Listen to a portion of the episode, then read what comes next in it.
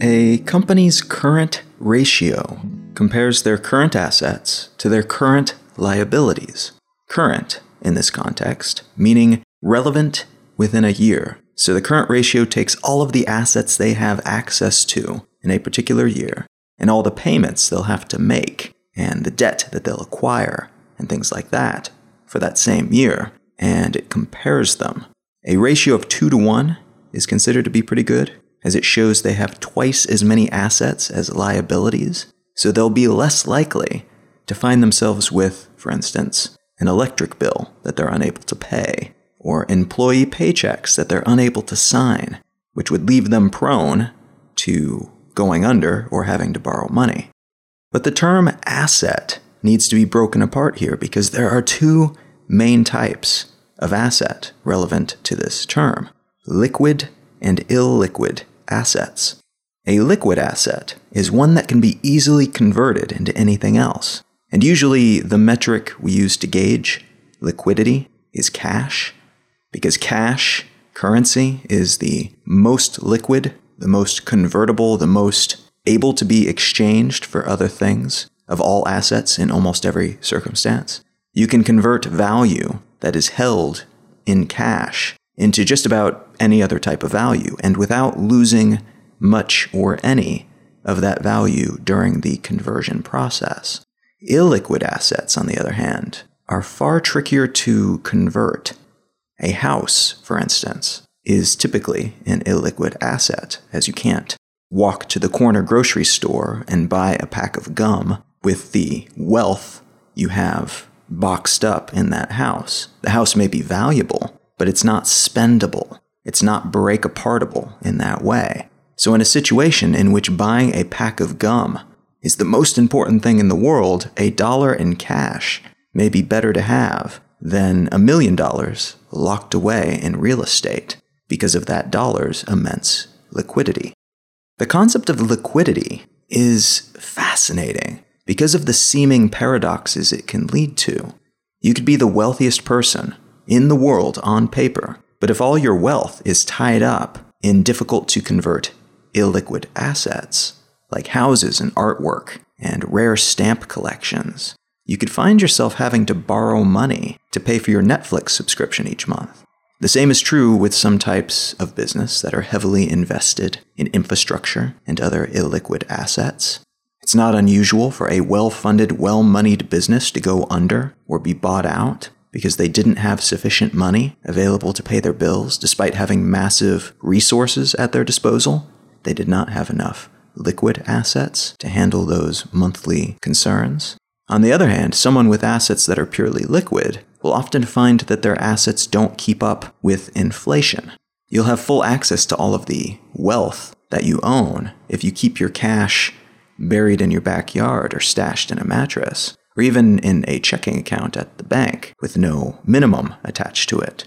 But that money will generally decrease in value with time due to inflation, while investing it in something less liquid, like stocks or bonds or even higher yield bank accounts with a minimum requirement to keep it open, that could help you keep up with inflation, earning a small percentage on your wealth each year, just enough to keep up or mostly keep up with inflationary forces.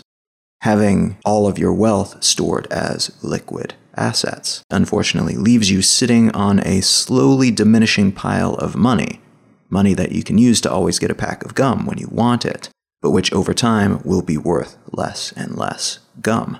To earn wealth as interest on other wealth, you usually have to put your money on ice. You have to make it illiquid in some way, which then necessitates a melting period before you can use the wealth that you've frozen. It's frozen, by the way, because it's being put to other uses in the meantime. The money you put in your bank account is being invested by the bank, and they pay you part of the profits from those investments as interest. Thinking of these types of investments in that way makes it more clear why you don't have access to that money exactly, precisely when you need it, because it's already being used for something else. But even with full knowledge about why this happens, about why banks and such work this way, tying up your assets can be kind of a pain. You could invest a million dollars in a famous painting, and that painting may increase in value by the time you sell it years later. But if you're forced to sell that painting ahead of time because you need to access some portion of that million dollars you spent on it, and which it is still presumably valued at, you may be selling it into an unfavorable market. And most likely you'll take a hit on the price if you're selling it under less than ideal circumstances, based on market conditions and based on the available potential buyers. A savvy buyer may realize you're at a disadvantage and lowball you. A non savvy buyer may not know the value of the painting or may not have sufficient funds to offer more than a few thousand dollars on that million dollar painting. So you might think of having to pull your illiquid assets out of the freezer early as something like flash melting ice with a blowtorch, which will almost always result in at least some evaporation of value that was previously there because of the method that you're using to make it liquid again. Letting the ice melt naturally brings better results, and allowing it to just sit there, frozen and untouched, is best of all in terms of maintaining value. But when it's frozen solid, you cannot use it to buy gum. And if you sit and wait for it to melt, you could be waiting a very long time past the point when you needed that gum. And so sometimes the only option is the wildly imperfect one of having to instigate that melting yourself and thereby losing some of the wealth that you had frozen. The terms liquid and illiquid mean roughly the same thing as I've described here when you apply them to the stock market, though there are some additional stock market specific details that I left out. But for the purposes of today's episode, understanding one, the main difference between the terms liquid and illiquid asset, Two, why you would want illiquid assets over liquid ones, and vice versa. And three, how this influences the economy. Understanding those points puts us in a good position to have a conversation about another topic that may at first seem orthogonal to these ideas, but which is actually related in a very interesting way. Today, I want to talk about initial coin offerings, China, and asset tokenization.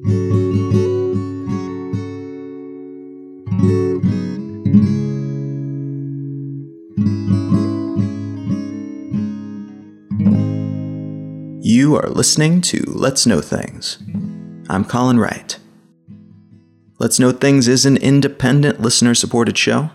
If you are enjoying what you hear, consider popping by iTunes and leaving a review. You can also share the show with a friend or with your social network of choice. And you can also help contribute monetarily. If you go to patreon.com slash let's know things, you can contribute whatever makes sense to you and gain access to an ad free version of the show, the discussions taking place on the community over there on various topics, and potentially some other goodies as well. A huge thanks to everyone who's already contributed in some way, shape, or form. I very much appreciate that. Thank you. And if you're considering doing so in the future, thank you as well, preemptively.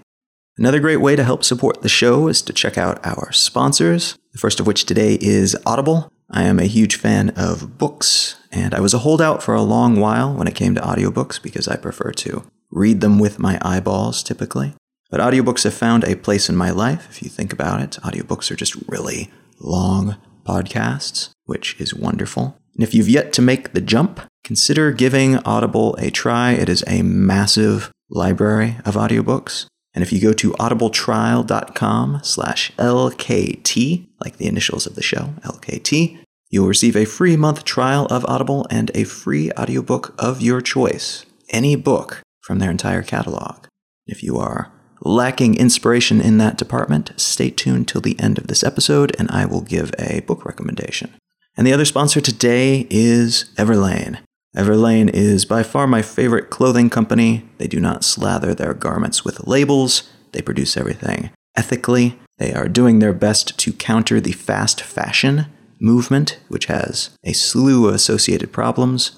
They make clothing that is structurally sound, meant to last a good long time, things that are not fashionable, but instead just look quite good and go well with everything. I would never encourage you to buy anything that you do not need, but if you have a gap in your wardrobe that could use filling, go to letsknowthings.com slash everlane, and that will take you to their website, and anything you purchase, I will receive a commission for. So it won't add anything to your cost, but it will, as a byproduct of your shopping, help support the show. So a nice way to kill two birds with one stone, if in fact those are two birds that you wish to destroy with a stone. Let's things.com slash Everlane. All right, let's get back to the show.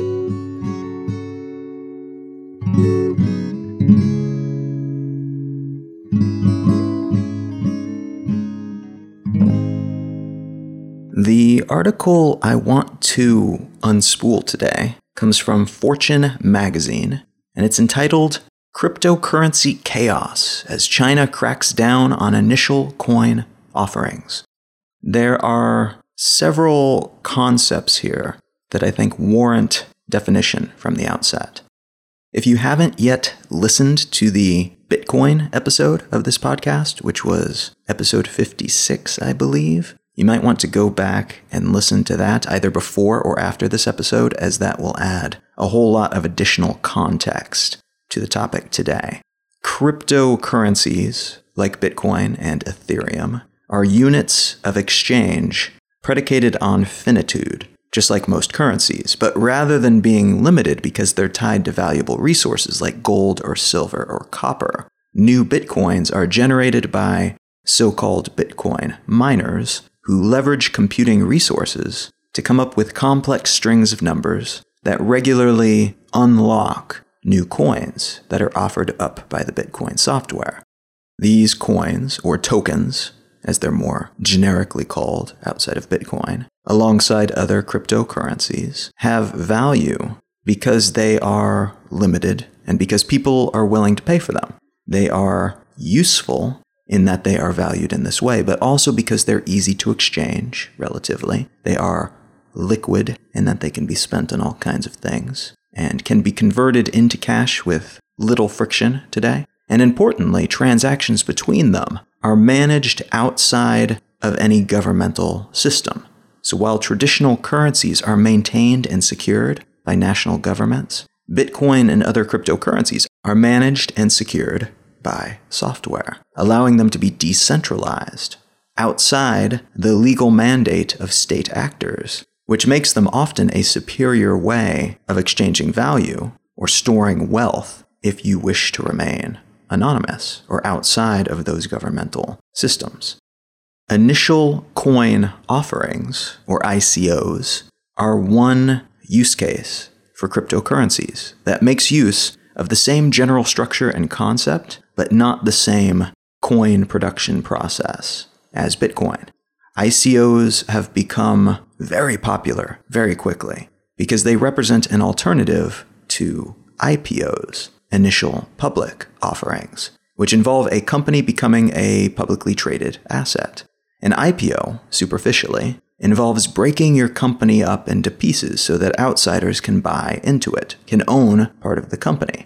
This is a great way to generate revenue for a company so that you have more liquid assets allowing you to hire people and pay bills and buy packs of gum, which helps solve the problem of many companies being worth a lot on paper because of their potential earnings and their illiquid assets like infrastructure and patents, but at the same time having little money in the bank to spend on necessities. But IPOs are also often a downside for business founders and employees as it gives partial control, or in some cases full control, to outside entities, to folks who might have a different vision for the company's direction, for instance. It can also have a deleterious effect on the value of the company, depending on how it's received on these markets. The perception of their value could decrease, for instance, once the complexities of the open market take hold and metrics, other than absolute value produced by the company's goods and services, are factored into the math of their valuations. In other words, things get cluttered and complex, and not always for reasons tied to the actual performance of the company when a company has an IPO. An ICO, at least in theory, allows companies to acquire liquid assets without giving up control or opening themselves up to the risks and fickleness of the open market. A properly run ICO could allow a company to sell pieces of their company in a similar way, but without going public. And they do this by offering up coins or tokens that represent pieces of the company, but without the connection to the stock market and all the accompanying hoops that must be jumped through and regulations that must be adhered to that often come tandem with an IPO process. An ICO generally works more like a crowdfunding campaign, like Kickstarter. The company says, hey, we want to upgrade our servers and we need a million bucks to do that, so we are offering 1 million coins at a dollar apiece, and that will allow us to buy the servers we need. If they reach that goal, then all the folks who offered up their dollar per coin are charged, and the company now has a million dollars in liquid assets in cash that they did not have before. And the folks who own those coins, all digital coins, remember, like Bitcoin, but tied to a specific company, they might see an increase in the value of their coins because those coins are tied to some aspect of the company. Maybe it entitles them to a share of the profits. Maybe it operates a bit like a stock in the company in all respects except how it was purchased. So conceivably, each coin may come to be worth $2 or even more if the company they're attached to does well, which would allow savvy investors to potentially double their money or more by participating in an ICO and buying up a bunch of these coins, giving liquid assets to that company and then earning back their investment over time as that company does better. So these digital tokens may represent a non official share of the company. Maybe the million coins adds up to a 10% ownership of the business as a whole, and as a result, someone who owns all million of them would own a significant chunk of the company. The non officialness of the ICO process may also be made official through paperwork and contracts, in which case the purchase of the pseudo stocks is legal, but still manages to dodge the stock market hullabaloo, while also allowing the gray market of coin trades to take place, each coin again representing a piece of the company. But coins might also represent a share of later forthcoming revenues or something else entirely. Ethereum, another cryptocurrency that's recently become quite popular, got started with an initial coin offering, and its tokens are exchanged like bitcoins as currency, but can also be used as smart contracts. So they have a latent value proposition outside of their implied value as a unit of exchange. So much like a society that uses candy bars as a unit of exchange instead of dollar bills, maybe you'd pay 10,000 Snickers for a car or 1 million Mars bars for a house. The currency itself might also have a latent purpose when it comes to coins. That of being eaten, or in the case of Ethereum, the ability to use one of these coins as a smart contract if you want to. But that's not always the case. Sometimes these coins represent something intangible like fandom or support of a concept, but still have value due to their finitude and popularity, as is the case with gold compared to other currencies with latent value used throughout the ages. Sometimes scarcity is valuable unto itself in the perception of these markets. So, an ICO is a company offering up shares of coins or tokens, which in this context are two words that mean the same thing, to generate liquid assets that they can then spend on something they need. These ICOs, unlike IPOs, are not currently government regulated, and as a result, they fall into kind of a legal gray area. They're generally allowed in most places, but there are also typically no legal ramifications if a company takes your money and you get nothing in return for your supposed investment.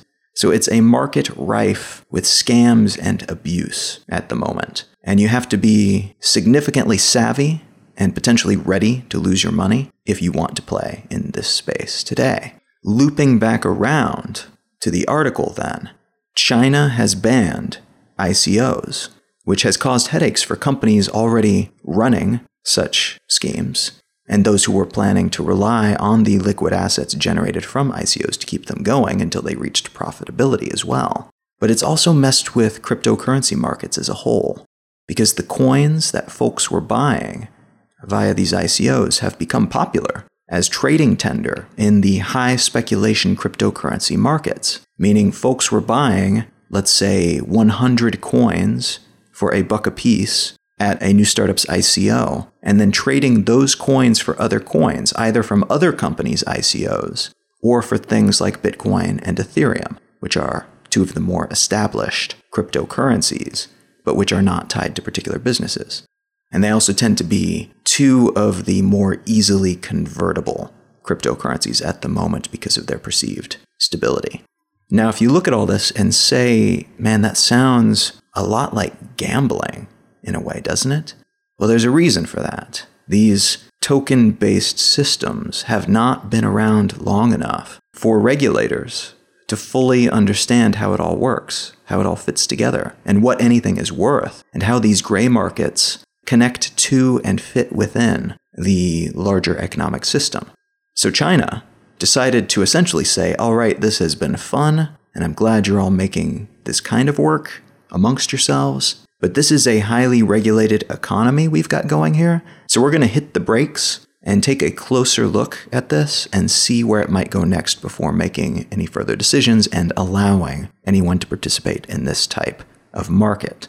China announced their ban on ICOs, and cryptocurrency markets have reeled as a result of this clampdown, in part because it adds additional uncertainty to an already uncertain space, and in part because they worry that China may be taking this step as part of a preliminary effort to enter the cryptocurrency space themselves, offering their own cryptocurrency that will allow them to more or less dominate the digital coin market and add that market to their soft power arsenal. In practice, that would mean, most likely, giving up one of the prime benefits of cryptocurrencies, its decentralization, with no government oversight or control, in exchange for a much more powerful digital currency market with, one would assume, far better infrastructure and usability. So you might end up with a Chinese digital currency with all the benefits of a mainstream traditional currency, but also a lot of the benefits of a cryptocurrency. It would be a very bold move, and one that a government like China's would be almost uniquely qualified to conceive of and roll out. Such a move would be difficult to manage in a more open economy where there are fewer direct mechanisms of control to leverage if you want to overhaul much of what makes that economy tick. And importantly, China is currently expanding their soft power around the world at a rapid pace, building infrastructure in key places like Kenya and Pakistan and Sri Lanka and Uzbekistan, helping local residents with new train lines and power and internet infrastructure and brand new government buildings. And in turn, as a result of that relationship, China gains a sort of favored nation status when it comes to acquiring locally mined resources and building their own cultural infrastructure in those countries, like the Confucius Institutes that have been built in over 500 locations around the world since they started building them in 2004.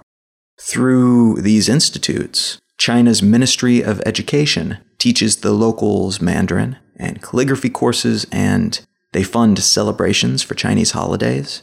So, in other words, these Confucius institutes help spread around the world the gospel of China, much in the same way that things like the Marshall Plan and Hollywood films have, for a very long time, spread the gospel of the United States. As they increase their soft power around the world, they have multiple different approaches that they are taking. And so it's not totally out of the question that they might add another facet to that strategy.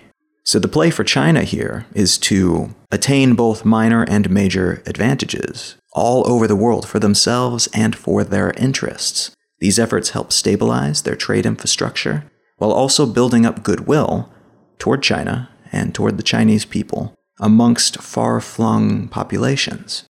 The locals benefit when China comes in and builds these valuable things, but the Chinese do as well. And again, this tactic of soft power has been a big part of how the United States has bolstered its own power around the world post World War II, and other countries have done the same throughout history.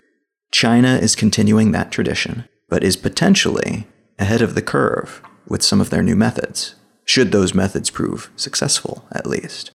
We don't know for sure if there's any meat to the rumor that China might get involved in the digital currency space, but it could end up being one more innovation feather in their cap when it comes to soft power, if they make the attempt, and should it prove fruitful.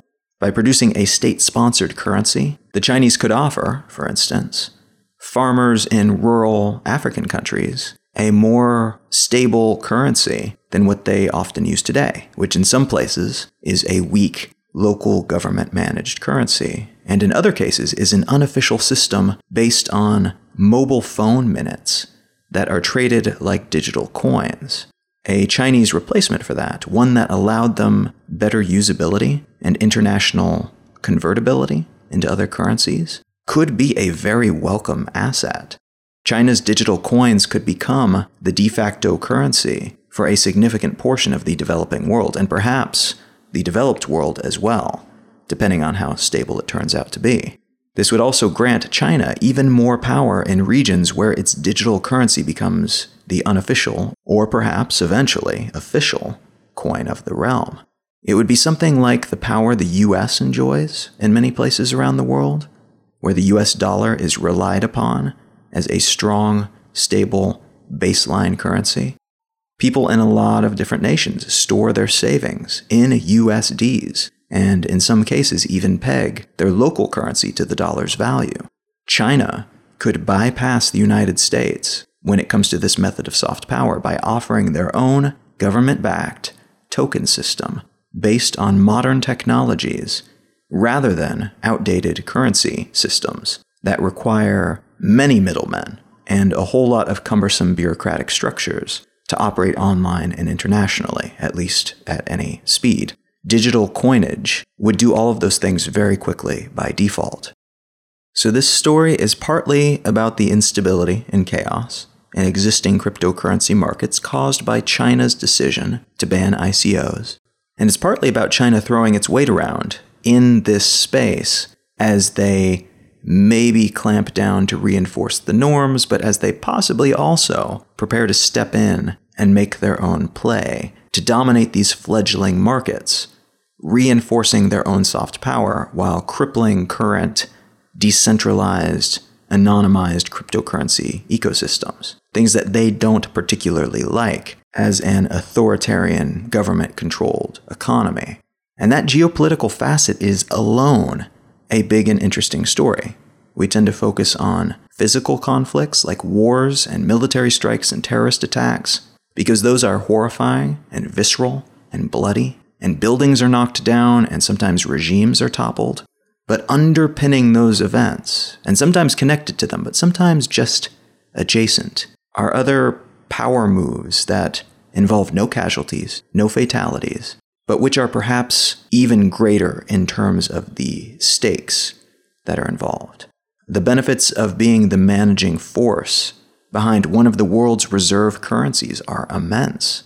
The USD, the US dollar, for instance, is one of the largest reserve currencies and has been since the mid 20th century, meaning other governments stock up on US dollars for use during international transactions and investments between themselves. The USD is more liquid, then, in some ways and for some purposes, than any other currency.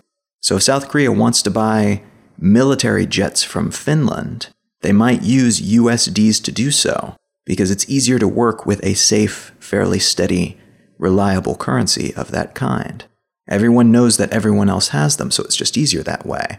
And that grants all types of power and authority to the country issuing that currency.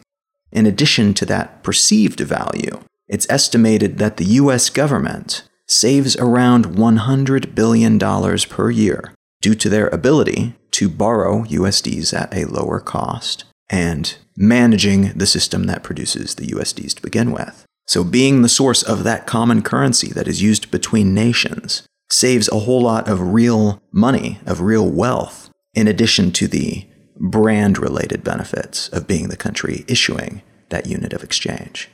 If some other country, be it China or someone else, were to come up with something that served that purpose better, something that was a digital currency first, and which was cryptographically stabilized, much like Bitcoin, that could upset the current reserve currency system, heavily slanting global trade in favor of that innovative nation who made use of the opportunity and made the investments to develop their new token based mechanism of value exchange. Now, I should note that many large banks are concurrently experimenting with their own cryptocurrencies, hoping to benefit from many of the same advantages that Bitcoin enjoys in the modern digital world while avoiding some of the associated pitfalls. They're hoping to give their customers intuitive ways to use these currencies, for instance, with new interfaces and less opaque instructions on how to use them, while also providing the additional perceived legitimacy of having these currencies tied to mainstream institutions rather than being tied to a loose collection of unattached, anonymous online personalities and message boards. But as interesting as that side of the story is, the even more vital facet of this tangle of topics, in my mind, is the concept of asset tokenization. Remember in the intro when I spoke about liquid and illiquid assets?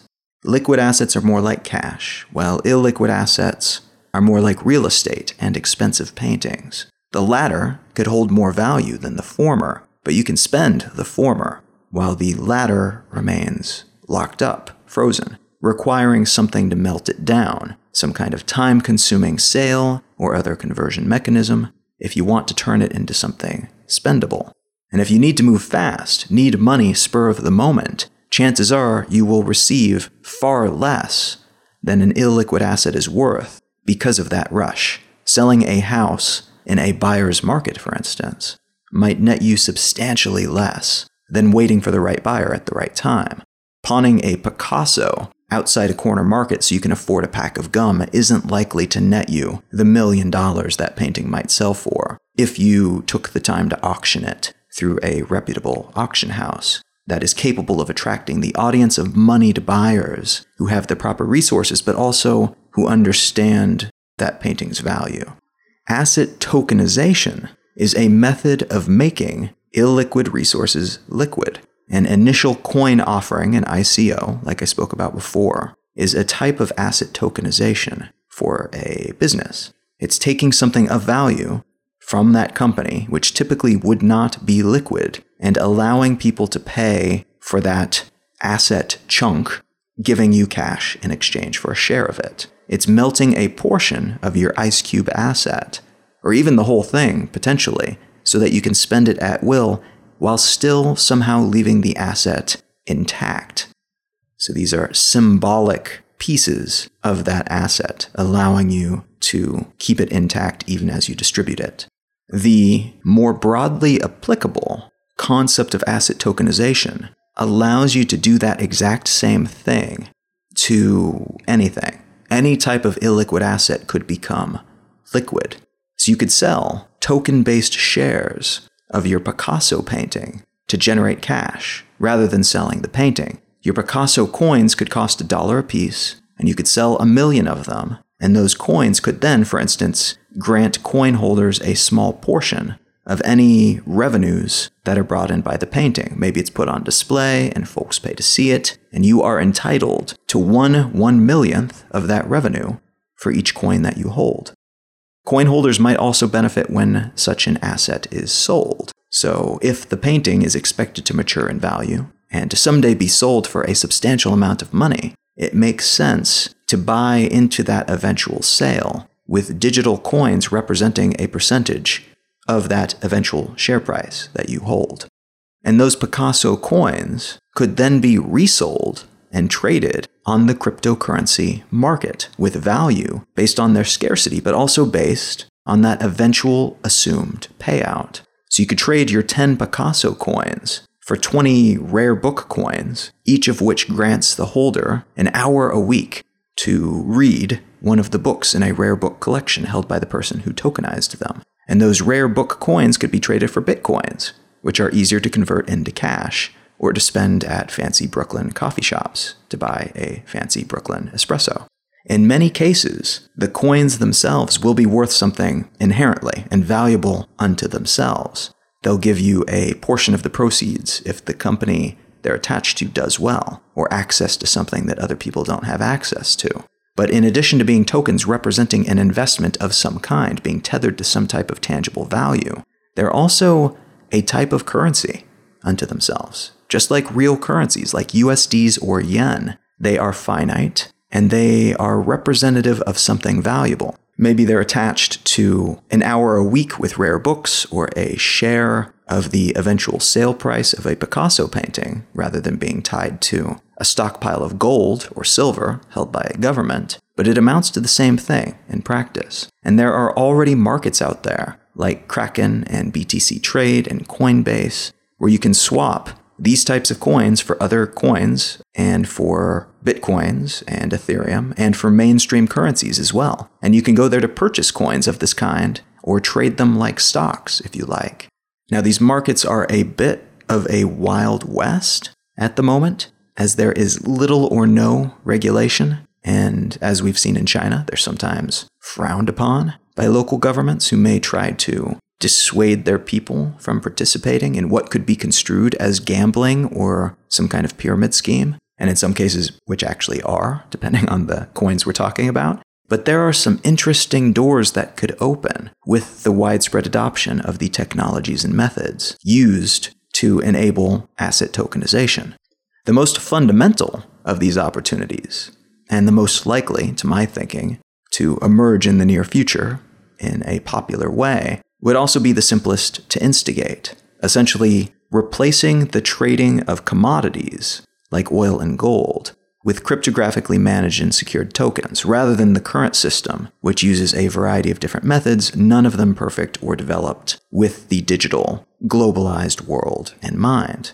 This would allow for a more structured, reliable, but also international trade friendly system, while also allowing each of these components to be broken apart and liquefied. You could buy a token representing one one hundredth of a barrel of oil, or a token representing one one thousandth of a gold nugget. More people would be able to get involved in this aspect of investing, and the industries that have historically had a large percentage of their value tied up in illiquid assets could enjoy increased liquidity, allowing them to modernize their systems and perhaps make smarter, iterative investments.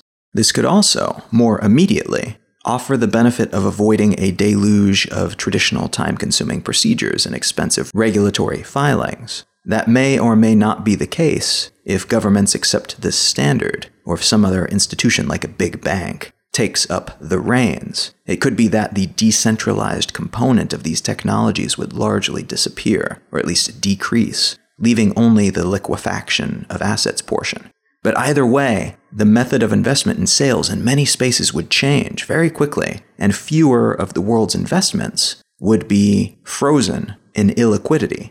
The current systems we have to manage these sorts of investments are better than having to haul around the physical oil itself in order to make trades. The stocks people buy when investing in oil are stand ins for barrels of oil, and far more easily traded than hulking metal barrels of petrochemicals. But the stock system still requires that you find someone willing to sell oil before you can buy it, and someone to buy oil before you can sell it. The person looking to buy your oil might be unwilling to pay what you want for it, and this results in less liquidity for these types of assets. You can lose a lot of value when you convert value into other types of value because of this misalignment. Not to mention that there's no ability, or rarely is there any ability, to break, for instance, a barrel of oil into much smaller pieces that would be easier to sell in particular market conditions.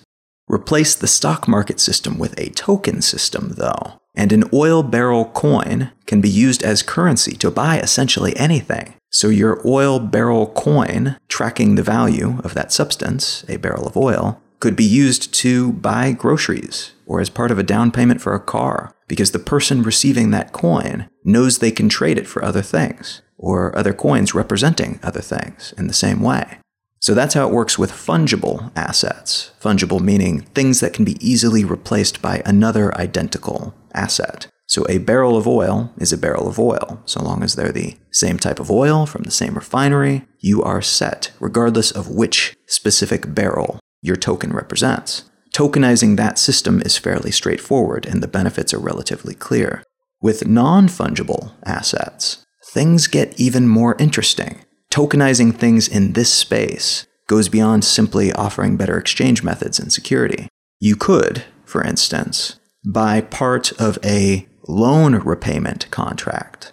Someone took out a loan for $100, and the person who is owed that money wants to make that IOU liquid. So they sell 100 tokens for a buck apiece, and the folks who own the tokens then each have a coin that is theoretically worth a dollar plus an additional 1% of whatever interest is eventually paid back on that original loan. These tokens could, theoretically, end up worth more than the dollar paid for them because of that impending interest. So the trading of them could become speculative in an interesting way, but the owner of that loan is, regardless, able to liquefy an otherwise illiquid, non fungible asset, which eh, could be interesting. At a very basic market blind level, this is a means of creating mini markets for all kinds of assets all over the place. It gives people who don't usually invest for a multitude of reasons, a means of investing, possibly at a very low risk level, and those who have illiquid assets and who tend to squirrel a lot of their wealth away, which causes a whole lot of secondary problems around the world, will be able to make those illiquid assets that they are trying to store as a means of beating inflation. They're able to make them liquid, which allows them to spend more, which allows them to fund certain aspects of society that they otherwise would not be spending on. A system like this becoming available could radically reshape multiple aspects of the global economy. Credit, for instance, may make a whole lot less sense for people, as they'll have more potential sources of liquid assets when they're in a bind, things that will not charge them interest. And this type of system could tie together larger existing markets, like stock markets, and smaller markets, like the totality of tokens representing shares in a milking cow owned by a family in Kenya. So I might be able to trade between these markets a dozen Kenyan milking cow coins for a share of Tesla stock if I wanted to. This could create a crazy number of new opportunities and help many new types of ideas and industries find their feet in their early days. And it would particularly help people who have a whole lot of their wealth tied up in one or two main assets, like their house or their milking cow, as tends to be the case in a lot of rural communities. But of course, it could also create a bunch of brand new risks, like those associated with portions of this increasingly large interconnected web going down, or being abused, or being hacked, and it in turn, because of those interconnections, taking down other portions with it. If Tesla topples, it could, because of the strange new relationships developed in such a system, also crash the value of Kenyan milking cow coins, which would suck for everyone holding such coins, and which would lower the value for other milking cows on the market. There are also countless hacking vulnerabilities and simple human error vulnerabilities within the current cryptocurrency world. It's good, I think, that a relatively small number of people are playing in this space right now because we're able to work out the kinks in the system and solve some of the most glaring problems before they become issues that affect a larger swath of the economy and people who don't have the spare money lying around to play in speculative markets like this one.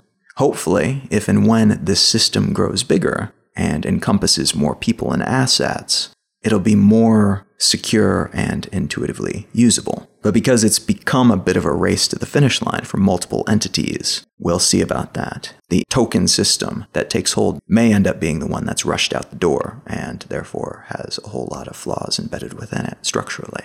These technologies and systems have the potential to be incredibly disruptive. They already are in many ways, as they represent a shot across the bow for traditional economic gatekeepers.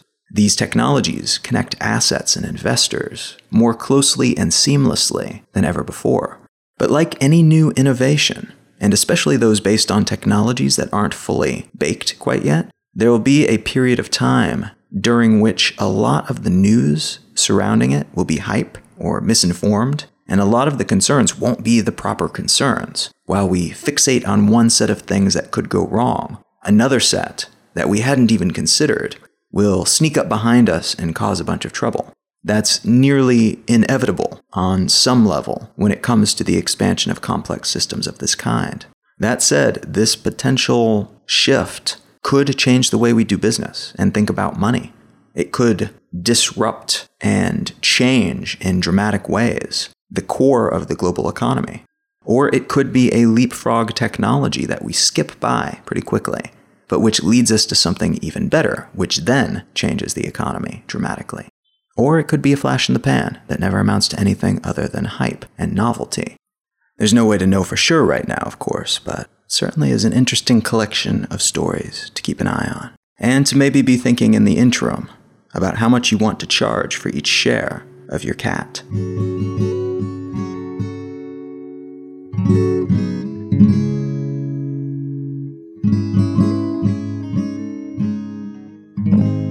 You're picking up what I'm putting down, enjoying what you hear, consider leaving a review on iTunes. It only takes a second, and those things are a lot more valuable than you might think. You can also help support the show by sharing it with a friend or your social network of choice. Or you can contribute monetarily via Patreon if you go to patreon.com slash let's know things. You can also support the show by checking out our sponsors. Everlane is my favorite clothing company for a multitude of reasons. I really enjoy the clothing that they make, the design of it, the look of it, the feel of it, the philosophy behind it the way that they approach an industry that is very harmful in multiple different ways, and they do their best to alleviate that harm wherever possible. But the combination of those two things, having truly good looking, well made clothing combined with that approach to the market, is vitally important. And Everlane takes both sides of the coin very seriously. If you'd like to check out their catalog, go to letsknowthings.com slash Everlane. That will take you to their website, and it will ensure that I get a commission for anything that you purchase while there. So it won't cost you anything more, but it's a great way to help support this show while also potentially filling a gap in your wardrobe. Letsknowthings.com slash Everlane. And the other sponsor today is Audible. If you've yet to get into the audiobook thing, this is a great way to try it out before you invest any money in doing so. If you go to audibletrial.com slash LKT, you will receive a free 30 day trial of Audible and a free audiobook of your choice from their collection. The book that I'd like to recommend today is a book that I read ages ago. It's called Adventure Capitalist by Jim Rogers. This was one of the books that I read before I left LA to start traveling full time. And you can kind of tell it's a bit dated in terms of some of the stories that are told, but it's a really great introduction to the concept of investment and investment above and beyond just having like an online app or something that you use to buy stocks every now and then, or maybe the funds that you buy into to try to beat the market over time and beat inflation at the very least. It's a story of a guy who is a hardcore capitalist who travels the world in a bright, colorful, fancy car and looks ridiculous and knows it, but who uses that car as a way of getting in with locals on a trip that takes him to over 100 countries around the world, many of them newly developed and developing markets. So, in places where stock markets are just becoming a thing or are not yet a thing, he goes around and makes small investments in the most rural and far flung places you can possibly imagine. And so this was pretty inspirational to me a long time ago for several different reasons. I liked the idea of supporting emerging economies, and I liked the idea of going to these places to learn what's actually going on. So you're not just investing from your web browser or from an app. Again, some of the concepts are a little bit dated, and some of his approaches to things and throwing around money and such are a little bit cringeworthy to me today, but it's still a pretty good story. And the adventure that he took back in 1999 that forms the core of this story is pretty compelling and interesting all by itself. Again, that's Adventure Capitalist by Jim Rogers. You can find out more about me and my work at colin.io. You can find my blog at exilelifestyle.com, and you can find the show notes for this episode and every episode of the podcast at letsknowthings.com. Feel free to reach out and say hello on whichever social network you're a part of. I'm at Colin is my name on most networks and just Colin Wright on Facebook. And on Twitter in particular, I tend to share a whole lot of links to interesting things if you are looking for more general interestingness in your life. That's a good place to start. Thank you so much for listening. I am Colin Wright, and I will talk to you again next week.